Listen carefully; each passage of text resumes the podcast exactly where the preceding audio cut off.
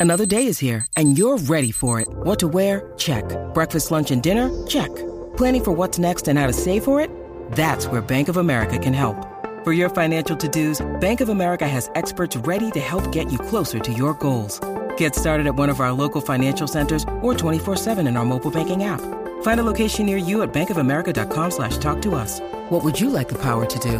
Mobile banking requires downloading the app and is only available for select devices. Message and data rates may apply. Bank of America and a member FDIC. The Supreme Court has ruled that states can use your copyrighted photos and videos without your permission, and there's nothing you can do about it.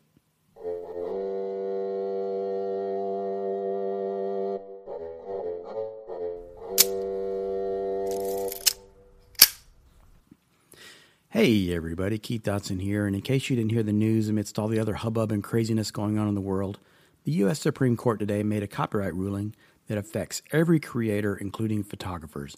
But before I go into that, I just want to quickly recognize the passing of country and pop singer Kenny Rogers, who, of course, was well known for his musical talents. But in case you didn't know this, he was also a super talented photographer. He uh, used large format cameras and was really, really talented. So if you didn't know about that, go out and look his work up online and, and just give a thought about him and his, in his passing. And now more about this uh, Supreme Court ruling. Uh, in case you didn't know about this, there was a video production company called Nautilus that for 20 years was the official video crew for the work uh, based around the wreck of Blackbeard's ship, the Queen Anne's Revenge, off the coast of North Carolina. According to the Nautilus website, they filmed archaeology and artifact recovery on the shipwreck at no cost to the taxpayers of North Carolina for over 20 years. But according to their complaint, various entities uh, within the state of North Carolina began making unauthorized copies of their videos. Now, I'm not well versed on the background of this whole thing, but it sounds like Nautilus provided some video to the state, which was then duplicated and used by other departments or agencies within the state without permission. Nautilus filed a lawsuit against the state of North Carolina in 2015, and apparently the state responded by passing a law known as Blackbeard's Law, which, as I understand it, essentially made all the videos, photos, and other documents related to the shipwreck that were in the possession of the state of North Carolina into public record, which I assume means something similar to public domain. Now, the Nautilus website quotes Justice Ginsburg as observing that states can be copyright holders and can pursue remedies if their own copyrights are infringed, so it seems unseemly that they can turn around and infringe on the copyrights of others to their heart's content. This is allowed under the concept of sovereign immunity, which means that uh, basically private individuals cannot sue states over things like uh, copyright infringement. And as you can imagine, the press is having a field day with piracy and Blackbeard puns. The Hollywood Reporter said this, and I'm quoting Copyright holders may have to worry about state infringers who pirate their works and get away with it. That's because on Monday, the Supreme Court held that under U.S. Constitution and without further action by Congress, states are immune from copyright suits in federal court. End quote.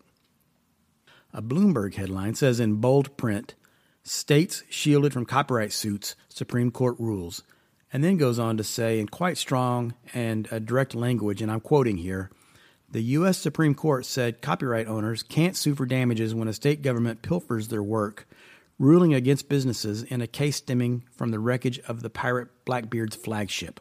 The justices on Monday unanimously said states are protected by sovereign immunity. The court threw out a 1990 federal law that attempted to authorize lawsuits, ruling that the measure went beyond Congress' constitutional authority. End quote. Now, in case you're wondering about this and the impact of it, it's not the only recent example of such a lawsuit, and a very similar legal decision. Last year, the Houston Chronicle reported on a similar outcome in Texas with this headline quote, Texas court says photographer has no recourse against university copyright infringement. End quote. In that case, a Houston photographer, knowing that he didn't have the right to sue the state because of sovereign immunity, tried an alternative tactic using a law that says the state can't take your property, which generally is used to uh, apply around real estate law, meaning they can't take your real estate property. According to the photographer, uh, the business school at the University of Houston had used one of his aerial photos of the city skyline in their promotional materials without permission. So there you go. More weird news in the age of the weirdest news possible. I'll include links to all these articles and to the Supreme Court's official decision on my blog at icatchshadows.com. Search the word Nautilus to find it. And I'll also include that and the links that I uh, quoted in the podcast today on the write up associated with the podcast, wherever you listen. So check those out if you want to have more information. Thanks for listening, everybody. That's all I've got for today, and I'll talk to you again very soon.